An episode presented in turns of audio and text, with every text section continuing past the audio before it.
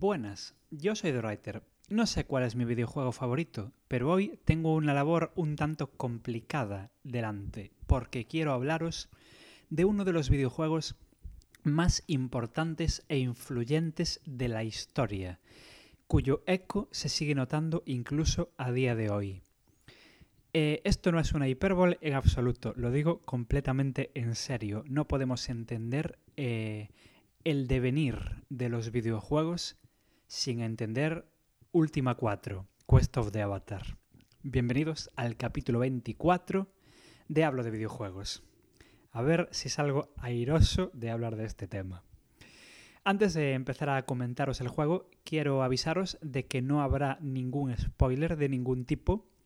Podéis escuchar este programa tranquilos si no habéis jugado, porque de hecho lo grabo para animaros a, a jugar.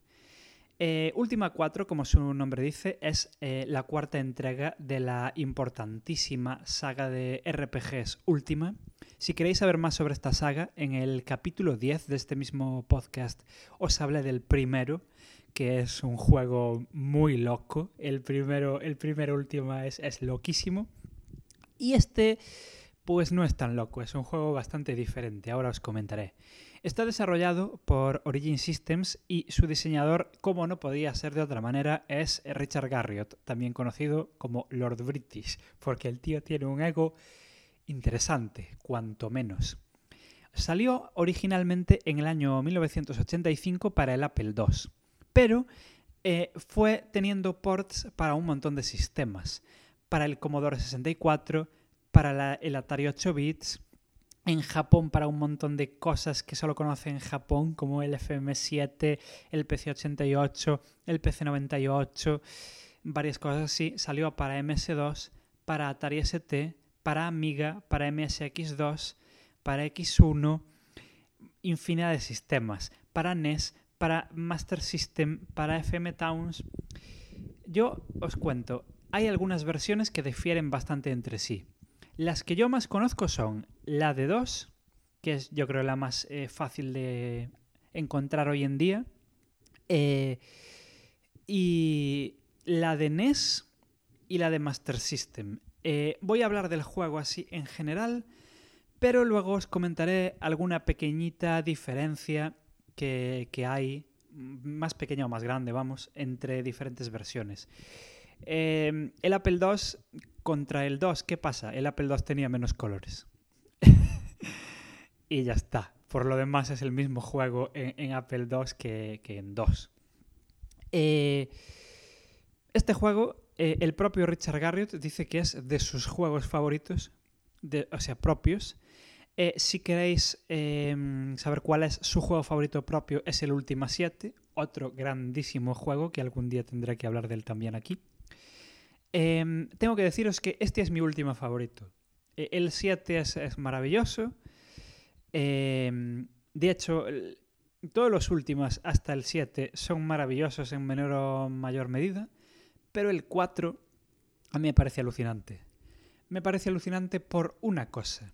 Me parece que es el primer videojuego en la historia, atención a lo que os voy a decir, que quiere ser adulto. ¿Adulto en qué sentido? ¿En el sentido de que hay tetas y sangre? No. En el sentido de que te quiere contar algo, que quiere cambiar algo dentro de ti, que quiere tener un mensaje. Los tres últimos anteriores, grandísimos juegos todos ellos, eh, el 3 especialmente me, gusta bastante, eran básicamente mm, juegos de matar. que sí, que el argumento era muy simple y, y eran juegos de matar y de ir por mazmorras eh, matando.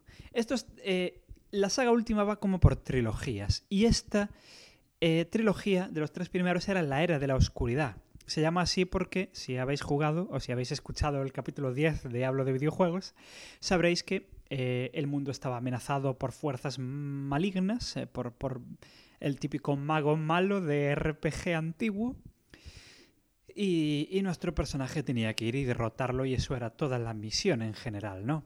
Eh, el Ultima 3 le da un girillo a esto, pero no quiero haceros spoiler del Ultima 3, pero vaya girillo le da. Pero vamos, en general son juegos argumentalmente muy simples y que presentaban unos avances en la jugabilidad enormes para su época, pero eh, la historia era la historia, la típica, como le llamo yo, del mago malo en la torre, por así decir, ¿no?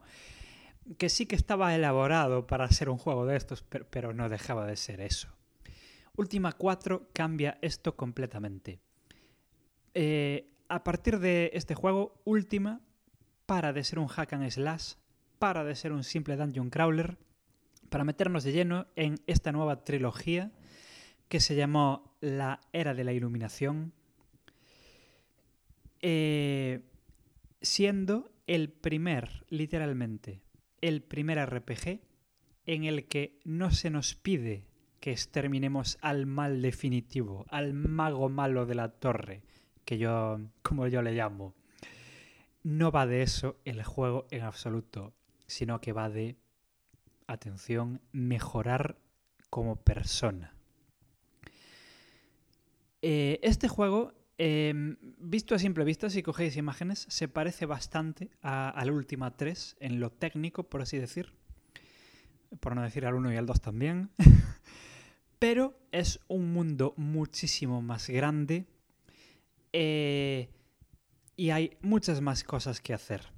Mm, después, eh, tras el última 3, después de mm, derrotar a eso que no os quiero decir que, es, porque por favor tenéis que jugar a la última 3 también. Hostia puta, el final de la última 3. Bueno, no quiero entrar en ese tema, pero después de lo que pasa en el última 3, el mundo de, de esta saga, este mundo fantástico medieval, cambia profundamente. Cambia pero, pero radicalmente que esto parece el Silmarillion. Hay continentes que se hunden, hay continentes que se alzan, ciudades que se destruyen, ciudades que se construyen. El mundo cambia profundamente. y este mundo anteriormente conocido como Sosaria, al haber cambiado tanto, es, es otro mundo prácticamente, que será el mundo que se mantenga luego a partir de aquí en el resto de la saga. Y es como todos conocéis al mundo de Última se convierte en Britania, nuestra querida Britania que todos conocemos. Un mundo muchísimo más grande que, que la de los últimos anteriores y un juego realmente enorme para la época. Os recuerdo que estamos hablando del año 85. Este juego es un juego de mundo abierto, como puede ser el Elder Scrolls, como puede ser eso, el Skyrim, el Witcher 3 es algo así en el año 85. O sea, Lord British, eres un genio, eres Dios, e-, eres, eres el puto amo de los videojuegos. Alucinante. Em, bueno, ¿qué pasa con esta era de la iluminación? ¿Por qué se le llama así? Porque básicamente mm, Sosaria, ahora llamada Britannia, entra básicamente en el Renacimiento, con todas sus connotaciones positivas, no con eh, estas cosas chungas del renacimiento, de quemar brujas y tal. No, no, todo lo contrario. Eh, el mal ya fue exterminado en el juego anterior. Ahora este sigue siendo un mundo medieval fantástico, pero está en paz. Está en paz y la gente vive feliz y despreocupada y todo el mundo vive de puta madre. Es posiblemente el primer juego donde la gente vive bien. posiblemente. Eh, pero ¿qué pasa? Esto también trae un problema.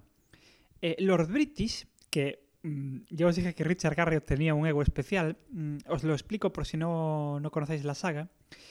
Lord British existe en este juego, como en todos los últimos. No es solo una persona real que hizo el juego.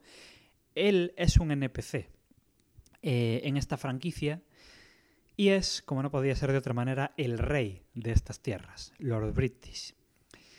Eh, de hecho, hay un juego antiguo llamado A Calavez, donde se explica eh, cómo Lord British llegó a ser el rey. O sea, una aventura del carajo. Un juego bastante complicado de jugar si lo queréis jugar ahora. Pero vamos, Lord British, aparte de ser una persona real, ser uno de los primeros turistas espaciales y prácticamente vivir en un castillo en la vida real, eh, también es el rey de esta saga de juegos. Y está preocupado, el, el Lord British personaje, el Lord, el Lord British NPC, por así decir, porque como la gente vive tan feliz y tan despreocupada y todo está bien y, y no hay nada a lo que enfrentarse, eh, parece ser que eh, como le preocupa que la gente ya no tenga un propósito en la vida. Eh, como para mejorarse como persona, para, para tener un bienestar espiritual. Eh, porque la gente no sabe lo que es vivir en paz. Siempre en este mundo siempre hubo peligro, eh, siempre hubo malestar y es la primera vez que no lo hay y, tiene miedo de que la gente no sepa cómo comportarse en esa situación. Así que eh, decide que, que necesita alguien que les guíe espiritualmente, por así decir, a, a estas tierras. Que alguien eh, se convierta en un ejemplo a seguir, un ejemplo de virtud. De virtudes, concretamente, de ocho virtudes. Aquí, si habéis jugado algún juego de, esta saga, ya veis que todo empieza aquí realmente, no en los tres primeros. Eh, Última 4 es un juego que quiere tener un mensaje y es un mensaje muy claro, que es que hay que ser virtuoso. ¿De dónde sale este mensaje? Porque la historia es interesante. Eh, de quejas de padres, porque amigos, esto es América. eh, los padres que iban a, como le llaman en América, las escuelas dominicales, estaban como muy cabreados con los videojuegos. Lo seguirán estando hoy en día, pero en los 80 pues lo estaban más porque descubrieron que sus hijos jugaban a juegos donde el 90% del juego era matar. Los juegos de última eh, eran, eran así completamente, ya os digo, los tres primeros eran hack and slash puro y duro. Matar, matar y más matar. Pero además de esto, como eran juegos muy ambiciosos y tenían otras cosas que se podían hacer, eh, el juego eh, te permitía robar, te permitía matar literalmente a quien tú quisieras, no solo a los malos. Eh, te, podía, te permitía básicamente hacer un montón de gamberradas que eran nuevas eh, en el mundo de los videojuegos. Hoy en día todos tenemos el GTA, pero de aquella, el GTA antiguo podía ser el último si tú querías jugarlo así, digamos. Y sí, aunque puede haber ciertas penalizaciones para los personajes que, ha que hagan según qué cosas malas, eh, ciertos padres pensaban que no eran suficientes penalizaciones. De hecho, robar en, el, en los últimos antiguos, en los tres primeros, estaba de puta madre. ¿Para qué vas a pagar por esa espada superpoderosa cuando puedes robarla? Eh, no, no había suficiente castigo. Entonces, hubo, gente que le escribió a, los British y le dijo, mira, tus juegos están muy bien, pero creo que presentan unos valores morales que, que son un tanto cuestionables, por así decir. Y los British leyó las cartas de padres y, dijo, pues es verdad, es verdad esto. Y los British eran ambiciosos, entonces dijo, voy a hacer un juego que sea todo lo contrario. Es más, voy a hacer un juego que sea tanto de lo contrario a, a esta filosofía de diseño de los tres anteriores que, que se van a cagar todos estos padres que protestan por la violencia del personaje protagonista de Última. Voy a hacer un juego que va de ser un paradigma de la virtud, no de matar a un mago malvado, no de librar el mundo de las fuerzas del mal, no de matar orcos, no, no, de ser un puto paradigma de la virtud. Voy a inspirarme en el hinduismo, atención, para hacer ocho virtudes que a la vez se eh, eh, están bajo tres principios y todo el puto juego se va a rendir a eso. Y esa va a ser toda la jugabilidad del juego. Eh, dentro de un poco os centro en, en, las virtudes, porque es muy interesante y es literalmente en lo que se basa el resto de esta saga, del 4 en adelante. Algo alucinante que, bajo mi punto de vista, ningún RPG volvió a hacer jamás. Eh, mucho sistema de moral, mucho no sé qué, que tienen algunos RPGs. Pues bien, Última 4 tiene el primer sistema de moral y a día de hoy sigue siendo el más completo. Lo, acabo de decir así. Luego os lo, os lo explico. Bueno, el caso. Em, alguien tiene que ser el avatar. El famoso personaje de última. El avatar. Posiblemente el personaje de RPG más importante de la historia. ¿Y quién es el avatar? Tú. Eres tú el avatar, o, lo intentarás ser a lo largo de esta aventura. Cualquiera puede ser el avatar, en teoría. Esto no es que seas Jesucristo, aunque hay gente que quiso ver la saga como eso. Em, no eres exactamente Jesucristo si eres el avatar. Cualquiera puede ser el avatar. Ahora, hay que tener muchos cojones para lograrlo. Y tú vas a tener esos cojones si consigues acabar este juego. Em, el Lord British hace una ley, entre comillas, que es la búsqueda del avatar, que básicamente es una proclamación para que alguien mm, dé un paso al frente, por así decir, y se convierta en el avatar. Y ese vas a ser tú. Aquí es donde por primera vez se le da importancia en la saga a que el personaje no es un personaje que tú te fabricas, como en cualquier RPG. No, no, el personaje eres tú. Los juegos de, mm, de última siempre fueron muy meta, pero en el 4 es cuando se ponen meta a saco. Em, de hecho, se ponen tan meta que eh, cuando tú fabricas el personaje, solo puede ser un humano. Ya no puede ser un alfo, ya no puede ser un bobit, ya no puede ser ningún otro tipo de especie. Eh, que recordemos que el personaje protagonista de Última siempre viene de otro mundo, siempre fuiste tú, a lo mejor no lo sabías. Por ejemplo, elfos. Tú puedes ser un elfo en, los últimas 1, 2 y 3, pero no hay elfos en ese mundo. No hay bobbits en ese mundo. Solo eres tú el único. Eh, bueno, y en el 3 que ibas como con una party, mm, eh, pues podías fabricar más, más, ¿no? Por así decir. Pero aparte de los personajes jugadores, no había esas razas, porque no las hay en este mundo. Aquí se descubre que efectivamente eres tú el personaje que vienes de tu mundo real. Esto se enfatiza más en otros juegos, sobre todo en el, en el 6. En el 6 esto se enfatiza muchísimo. Pero vamos, em, ¿y cómo haces al personaje? Como en todos los últimos. No dices quiero ser esta clase de personaje. No, no. Al principio del juego, nada más empezar, te entrevista una gitana que echa las cartas y según lo que vas escogiendo en las cartas, eres una clase de personaje u otra clase de personaje. Típicas clases, ¿no? Eh, paladín, bardo, etc. Típicas clases de, de RPG. No la eliges, quiero ser un paladín. No, no. Según lo que respondas, son preguntas personales, morales, según tu propia moral, eh, si contestas honestamente a las preguntas, pues vas a ser una clase de personaje u otro. Me sigue pareciendo aún a día de hoy la forma de hacer los personajes en el última, la, mejor forma de hacer personajes de un juego de rol que hay. Em, que a ver, que si ya sabes lo que tienes que contestar, pues sí que haces al personaje como tú quieras. Estos juegos también ganan con la rejugabilidad. Pero lo gracioso de la primera vez es de verdad intentar hacerte a ti mismo, contestar estas preguntas eh, como las contestarías en, la vida real. Eh, entonces, te haces a ti mismo en el juego y, y, ves qué clase de personaje serías según el juego. Es, es muy divertido. Entonces, ¿qué tienes que hacer tú en el juego?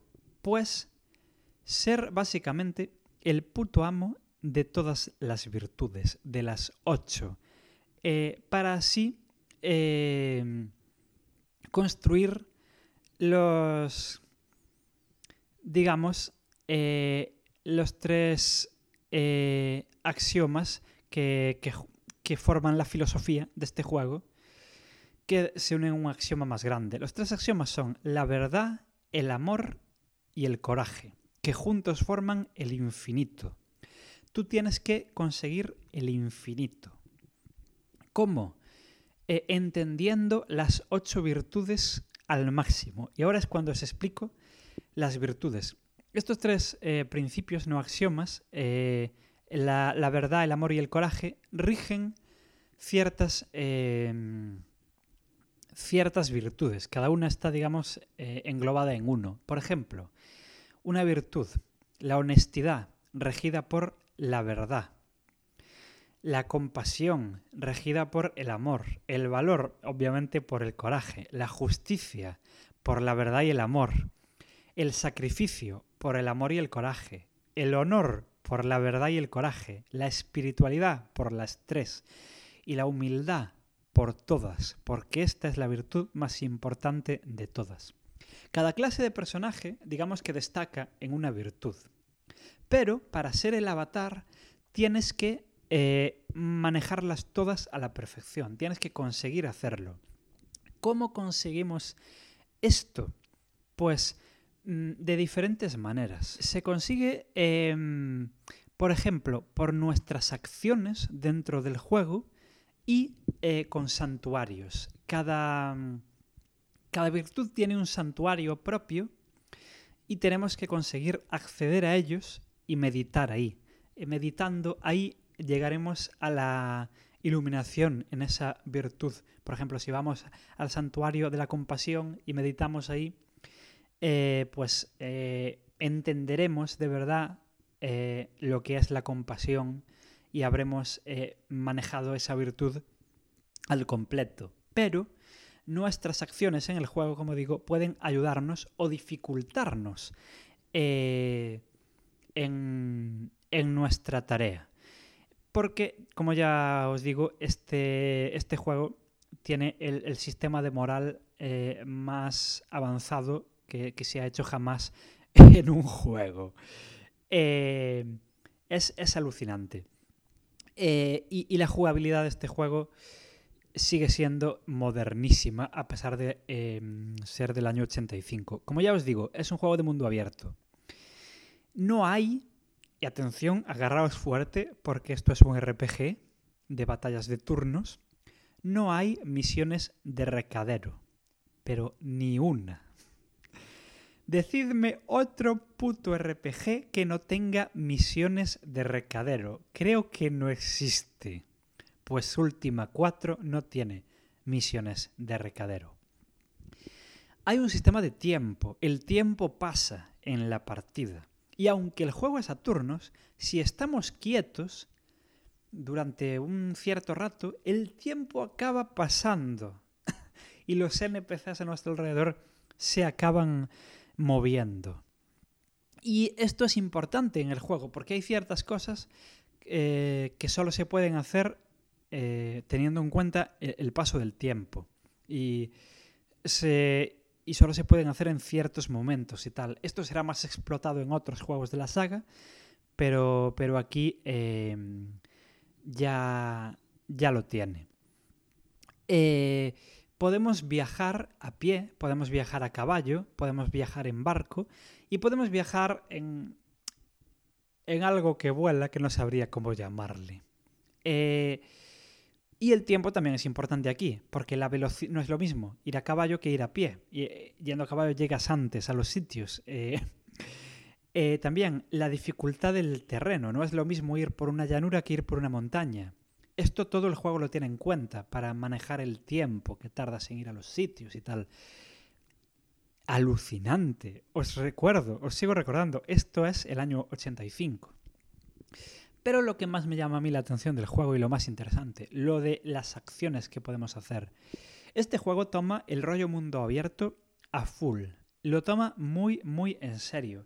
Este rollo de que lo hace el Skyrim, por ejemplo, de podemos hacer lo que nos dé la gana, este posiblemente, bueno, y sí, posiblemente, este fue el primer juego en el que podíamos hacer lo que nos diera la gana. ¿Qué pasa? Que lo que, al contrario que en el Skyrim, aquí hay consecuencias de verdad para lo que hacemos. Eh, ese era el objetivo de los British, ¿no? Para que quedaran contentas las asociaciones de padres de las escuelas dominicales de América. Y aquí entra cómo manejamos nosotros las virtudes. Porque, ya os digo, tenemos que ir a estos santuarios en cualquier orden. Este juego no tiene un orden para completarse. Ya os digo, el mundo abierto es en serio. No es como el Skyrim, que sí que te puedes ir a explorar por ahí, pero al final las cosas se hacen en este orden y se hacen en este orden. No, no, aquí puedes hacer lo que te dé la gana en el orden que te dé la gana. Tenemos que eh, acceder a estos santuarios, pero es que para acceder a estos santuarios necesitamos una runa para que se nos abra la puerta. Y esa runa suele estar en una mazmorra.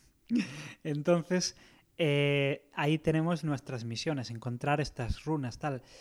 Eh, hay un vidente en la corte del rey que nos informa cómo vamos llevando lo de las virtudes, si, somos virtuosos o no según qué cosas nos informa de dónde deberíamos buscar algo y cosas así, nos da así como pistas. Y eso es todo lo que el juego nos agarra de la mano, alguna pista y orientarnos como llevamos el tema de las virtudes. Y ya está. A partir de ahí, búscate la vida. Eh, es, genial. Em, y claro, eh, nuestras acciones influencian todo el juego. Por ejemplo, eh, la honestidad. Nosotros tenemos que ser honestos. Tenemos que ser el paradigma de la honestidad, la persona más honesta del mundo. Por ejemplo, ¿cómo podríamos nosotros ganar honestidad, entender mejor la honestidad o perder la honestidad? Por ejemplo, vamos a comprar una tienda y resulta que el tío que, está allí en la tienda, el que nos vende, es ciego. Como es ciego, nosotros eh, podemos engañarle, podemos pagarle por, lo que le estamos comprando lo que nos dé la gana. Total es ciego, en el momento no lo va a notar. Si nosotros eh, ponemos la cantidad que ese objeto vale realmente, pues eh, ganaremos honestidad. Si le engañamos, pues mira, pues tendremos una espada más barata, pero, pero perderemos honestidad. Eh, por ejemplo, eh, robar de cofres. Sabéis que en los RPGs siempre vamos y cogemos todos los cofres que hay, lo robamos todo. Eh, esto no es honesto, amigos. Esto no se puede hacer. Pues, eh, pues no, lo, no lo hacemos. La compasión. ¿Cómo ganamos compasión? Pues hay, hay pobres, hay sin techo en este juego. podemos darles dinero Así demostramos nuestra compasión. El valor. El valor es muy importante y hay gente que, mucha gente que jugaba al juego en su época no acababa de entender lo del valor. El valor se gana eh, derrotando enemigos en combate y no escapando. El, el, el, juego te permite, como casi cualquier RPG, escapar de las batallas, pero eh, eso no es valiente. Es, mejor que no escapes. Y si te ves obligado a escapar, porque a ver, siempre nos vamos a ver en alguna situación que, que, nos superen en número, que estemos bajos de vida, que veamos que no podemos ganar y tengamos que escapar. Pues bien, si vamos con compañeros NPCs, tenemos que dejar que ellos escapen primero y nosotros escapar al final. O sea, genial el juego. Justicia. Eh, ¿cómo, mejoramos nuestra justicia? Pues eh, no hacer ataques no provocados, sobre todo. Eh, hay monstruos, criaturas, gente en, en Britania que no son hostiles, que no nos van a hacer daño si nosotros no le hacemos daño a ellos. No todos son bestias malignas. Si nosotros a estas criaturas, a estas gentes, las dejamos en paz y no le hacemos daño, así mejoraremos eh, nuestra justicia. Eh, hay momentos en los que, eh, aún así, si nos atacan, debemos evitar matar a quien nos está atacando. La justicia es lo más difícil del juego. Eh, hay también dilemas éticos, porque una cosa que no dije, este es el primer Última que instaura un sistema de conversaciones. En los juegos anteriores de Última, si hablábamos con, con un personaje, nos decía la típica frase de NPC, como, como en, por ejemplo en los juegos, en los RPGs japoneses, que pasa muchísimo, ¿no? Que habla en el Final Fantasy, que hablas con un personaje y te dice la misma frase siempre, y ya está. En el Última 4 no, en el Última 4 puedes tener conversaciones, se te pueden presentar dilemas morales en los que tienes que decidir. Em, y, y tienes que decidir justamente. No tienes que decidir lo que te gustaría a ti. Tienes que decidir lo que mm, deberías, lo que debería ser justo. Es, eh, es, eh, es, alucinante este rollo de no, no atacar eh, improvocadamente, no matar a las criaturas. Por ejemplo, aunque una criatura te ataque, eh, imagínate, viene un monstruo, te ataca, estás peleando con el monstruo, ese monstruo empieza a huir.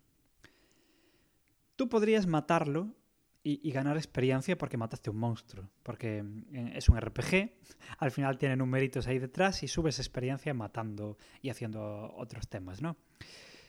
Pero eso no sería justo. El, el pobre enemigo se rindió, ya no quiere pelear más.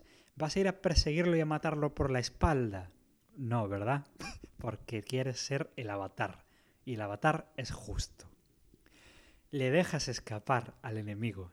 Y eso puede parecer una gilipollez, pero eso a veces te jode mucho. Porque imagínate que estás teniendo una batalla súper chunga. Una batalla que parece que vas a morir. Y al mismo tiempo no quieres escapar porque eso no sería valeroso. Y, y dices, me cago en la punta, y de repente empieza a escapar. Y a ti te entran las ansias de vengarte. En plan, me cago en la puta, pues ahora sí que te mato, cabrón. Pero la venganza no es una de las virtudes. La venganza no es justa. Según el sistema de creencias de este juego, vamos, porque la venganza, podríamos hablar largo y entendido de la venganza, pero tal como lo entiende Lord British, tal como lo entiende el último 4, pues la venganza no es justa. Dejas escapar al enemigo con y dejas escapar esa experiencia, ese nivel que podrías haber subido para enfrentarte más efectivamente contra otros enemigos, que este casi te mató, pero hay que joderse, hay que ser justo. Genial. Luego, el sacrificio. Eh, la virtud del sacrificio. Por ejemplo, ¿cómo se puede mejorar esto? Si vas a un sitio de curarte, pero tienes toda la, toda la vida, puedes hacer eh, una, donación, una donación de sangre. Es un mundo medieval, pero hay transfusiones de sangre. Puede, puedes hacerlo. ¿Por qué no? Eh, puedes eh, también eh, darle limosna a los pobres, porque eso te estás sacrificando. Puedes ayudar a otros a escapar de la batalla lo que digo de si tienes que escapar y ayudar a que tus compañeros escapen, como tú retener al enemigo, digamos, mientras tus compañeros están escapando, eso te restaría valor porque al final tú también vas a escapar, pero, pero, te hace crecer en cuanto al sacrificio. Eh, es, es, curioso luego el honor. El honor... Eh, se, se, demuestra explorando mazmorras, encontrando artefactos eh, sagrados, por ejemplo, también siendo como honorable en tus conversaciones. La espiritualidad. La espiritualidad meditando en los santuarios, consultando con el vidente y eh, alcanzando la iluminación en las demás virtudes. Así se alcanzaría la iluminación en la espiritualidad. Y la humildad.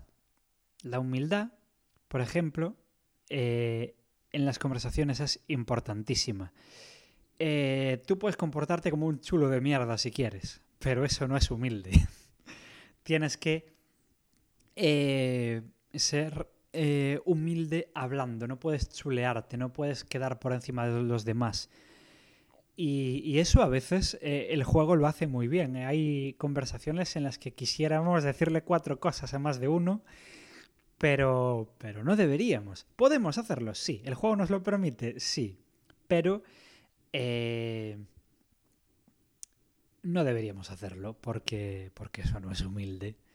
Y eh, si, alcanzando la iluminación en todas estas ocho virtudes, alcanzaremos por fin lo que el juego le llama el infinito y nos convertiremos en el avatar. Como digo, el personaje más importante de la historia de los RPGs, porque todos los RPGs vienen de esta saga y el protagonista de esta saga, que en este caso eres tú, el avatar es el personaje mm, de RPG más importante eh, que hay. Yo lo veo así, no sé cómo lo veis vosotros. Si, si nos ponemos a desgranar todas las mecánicas, ya ni siquiera toda la saga última, solo el 4, todas las mecánicas que se introducen en el 4 que se siguen viendo a día de hoy, algunas como esto de la moral y las virtudes, que nadie lo hizo tan bien, no, no lo hay en los juegos de ahora, descubrimos que Última 4 y Última la saga en general es, importantísima para la, para la, historia de los eh, videojuegos. Luego, en el 6, cuando llegue el 6, se inventará eh, eh, los juegos que le llamáis vosotros tipo Diablo. Mm, podíais llamarle juegos tipo Última 6. Ahí lo dejo. que el Última 6 se juega como un Diablo. A ver, no es un mata-mata, no es un hack and slash como el Diablo, porque ya os digo, a partir del 4 paran de ser esto los juegos de última, aunque es verdad que el 4 es el que más lo lleva al extremo, pero eh, ya no son tan mata-mata. Pero la forma de controlar el juego es como el diablo. ya os digo, las innovaciones de la saga última, o sea, los mundos abiertos, que quieran... El hecho de que, hoy en día es que no te comprarías un juego que no lo tiene que quiera tener un argumento, que un RPG quiera tener un argumento, lo, inventa el Última 4. Eh, es, eh, como dijo mm, alguna gente, este juego es una cruzada personal de, Richard Garriott, de Lord British, apuntada contra eh, lo, que hoy en día le llamaríamos Social Justice Warriors, que quieren demonizar los RPGs. Em, ¿Quieres demonizar los RPGs? Pues te voy a dar un RPG que básicamente tu misión consiste en ser la persona más buena del universo. Y ya está. Alucinante. No hay ningún otro juego que se le acerque. Es, eh, es una pasada. A mí me parece alucinante. Si queréis alguna curiosidad así más, el Richard Garriott programó el juego casi él solo. Y, no es que el tío no fuera nadie cuando salió el último 4, no, no que los tres últimas anteriores lo petaron, lo petaron muchísimo. O sea, como entendemos, los RPGs vienen de, de los últimos anteriores y de este, claro. Y, y, del Wizardry. Que algún día, algún día, a ver si hablo del Wizardry, a ver si me veo capaz. Es más, los JRPGs, ¿qué es un JRPG? O sea, uno clásico, no, no como los que hay ahora. Uno clásico rollo Dragon Quest. ¿Qué es? Es una mezcla de Última y Wizardry. es eh, la forma de jugar en el mundo de última con los combates de Wizardry. Alucinante la, importancia de esta saga. O sea, el concepto de que un RPG eh, te mete en una historia absolutamente épica y legendaria, eh, esa idea eh, en cuanto a juegos electrónicos, digamos, porque ya lo habría en el rol de papel, pero en los RPGs electrónicos eso empieza con los últimos, más en concretamente con este, con el 4, con el Quest of the Avatar. Vamos a convertirnos en el paradigma más grande de la virtud, de todas las virtudes, en este caso, que hay. Eh, el mundo nos va a mirar a nosotros como ejemplo a seguir. Como en los cómics de DC miran a Superman, así nos va a mirar la gente. Alucinante. Y todo esto eh, porque el, Richard Garriott tenía quejas de padres y porque un día vio en la tele un programa sobre hindús y mitología hindú y, dijo, pues voy a tomar esto de los avatares hindús para, para hacerlo en, en mi juego. Eh, los tres principios de los que emanan las virtudes, la verdad, el amor y el coraje, es cómo Richard Garriott, eh, según él, vive su vida. Son sus propios valores personales y los que le parecen eh, mejor para, la humanidad. ¿Y de dónde sacó esto? ¿De dónde sacó estas ideas por las que vive él? De la película del Mago de Oz. Peliculón absolutísimo y genial donde los haya. La mejor película infantil de la historia del cine. Una película que está tranquilamente 30 años adelantada a su época. Es, es precioso. Eh, es, es, es, precioso. Luego, el juego tardó mucho en desarrollarse, para lo que eran los tiempos de aquella época. Dos años tardaron en, Bueno, tardó Richard Garriott en hacer el, el Ultima 4, el doble que hacer el 2 y el 3 juntos. O sea... Y aún así, apuró a hacerlo para que llegara a salir en Navidad. Eh, fue un juego de desarrollo largo, fue un juego ambicioso. El tipo sabía que estaba haciendo una obra maestra de la leche. Y efectivamente, hizo una obra maestra tremendísima, que yo creo que todos tenéis que jugar. Y ahora antes de terminar, eh, quiero comentaros un poco de las diferencias de las versiones eh, que, yo conozco, que os comenté, que hay muchas versiones de este juego, pero las que yo más conozco, que además supongo que serán las más accesibles, son las de 2, eh, la de NES y la de Master System. Bien, la de 2 yo creo que es la más accesible porque, eh, a día de hoy por lo menos, si os hacéis una... Digo, os voy a explicar cómo jugar a Última. Si os hace... A Última 4. Si os hacéis una cuenta en GOG, ¿sabéis? En Google Games, la, tienda esta de juegos que, tienen los de CD Projekt, em, solo con haceros la cuenta os regalan varios juegos. Uno de estos juegos es el Última 4. Eh, ¿Queréis el Última 4 gratis? Ahí lo tenéis. en, la web de GOG id corriendo a jugarlo. Lo tienen preparado para que se juegue en sistemas modernos, se emula con el DOSBox, se emula perfectamente, va como si estuvieras en un ordenador de aquella época, no tienes que configurarle nada, la, velocidad perfecta, está el emulador configurado a la perfección, funciona como si estuvieras jugando en un ordenador de los 80. Ahí, puedes jugar gratis al, al último 4, así que corred a jugar. Luego, la versión de NES. La versión de NES es muy interesante. Los gráficos son muy diferentes, más diferentes que en cualquier otra versión. Eh, las opciones de diálogo eh, son mucho más reducidas. Este juego se parece mucho a, a, un Dragon Quest, a un Final Fantasy de la NES misma. El estilo top-down, por así decir, de los gráficos son el mismo estilo, tienen mucho detallismo, son gráficos muy bonitos de la NES. Yo os digo, parecen un Final Fantasy, parecen un Dragon Quest. Eh, pero, como en el Final Fantasy y como en el Dragon Quest, las opciones de diálogo se ven drásticamente reducidas y eso es lo peor eh, que, el juego, que el juego tiene. La música es... Eh, es diferente, no es la misma música que la de las otras versiones. Es una música muy buena, es típica música de la NES que mola, pero no es la que tiene el juego eh, en su versión de verdad, por así decir. Esta versión salió en el 90, eh, por cierto. O sea, ya, ya la NES estaba muy avanzada, así que por eso puede tener esos gráficos.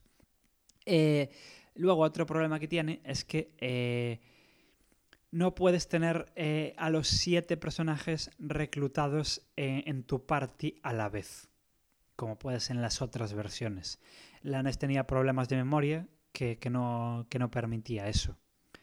Entonces tienes que ir a, un hostel, a, un hostal, o a un hostel, a, cambiar de personajes y es un poco coñazo y eso es un problema. El sistema de combate sí que es bastante parecido a, las otras versiones, pero los hechizos son eh, más simples. Y eso está bien si queréis empezar, si nunca habéis jugado a un Ultima. Yo os puedo recomendar perfectamente empezar por el Ultima 4 de NES, ya solo porque los hechizos sean más simples. No hay que mezclar hechizos. Hay puzzles que no están, eh, porque en el juego también se resuelven enigmas y puzzles, muchos, y algunos son de comerse la olla muy bien, por así decir. No es un juego fácil. Eh, entonces el de la NES es más fácil.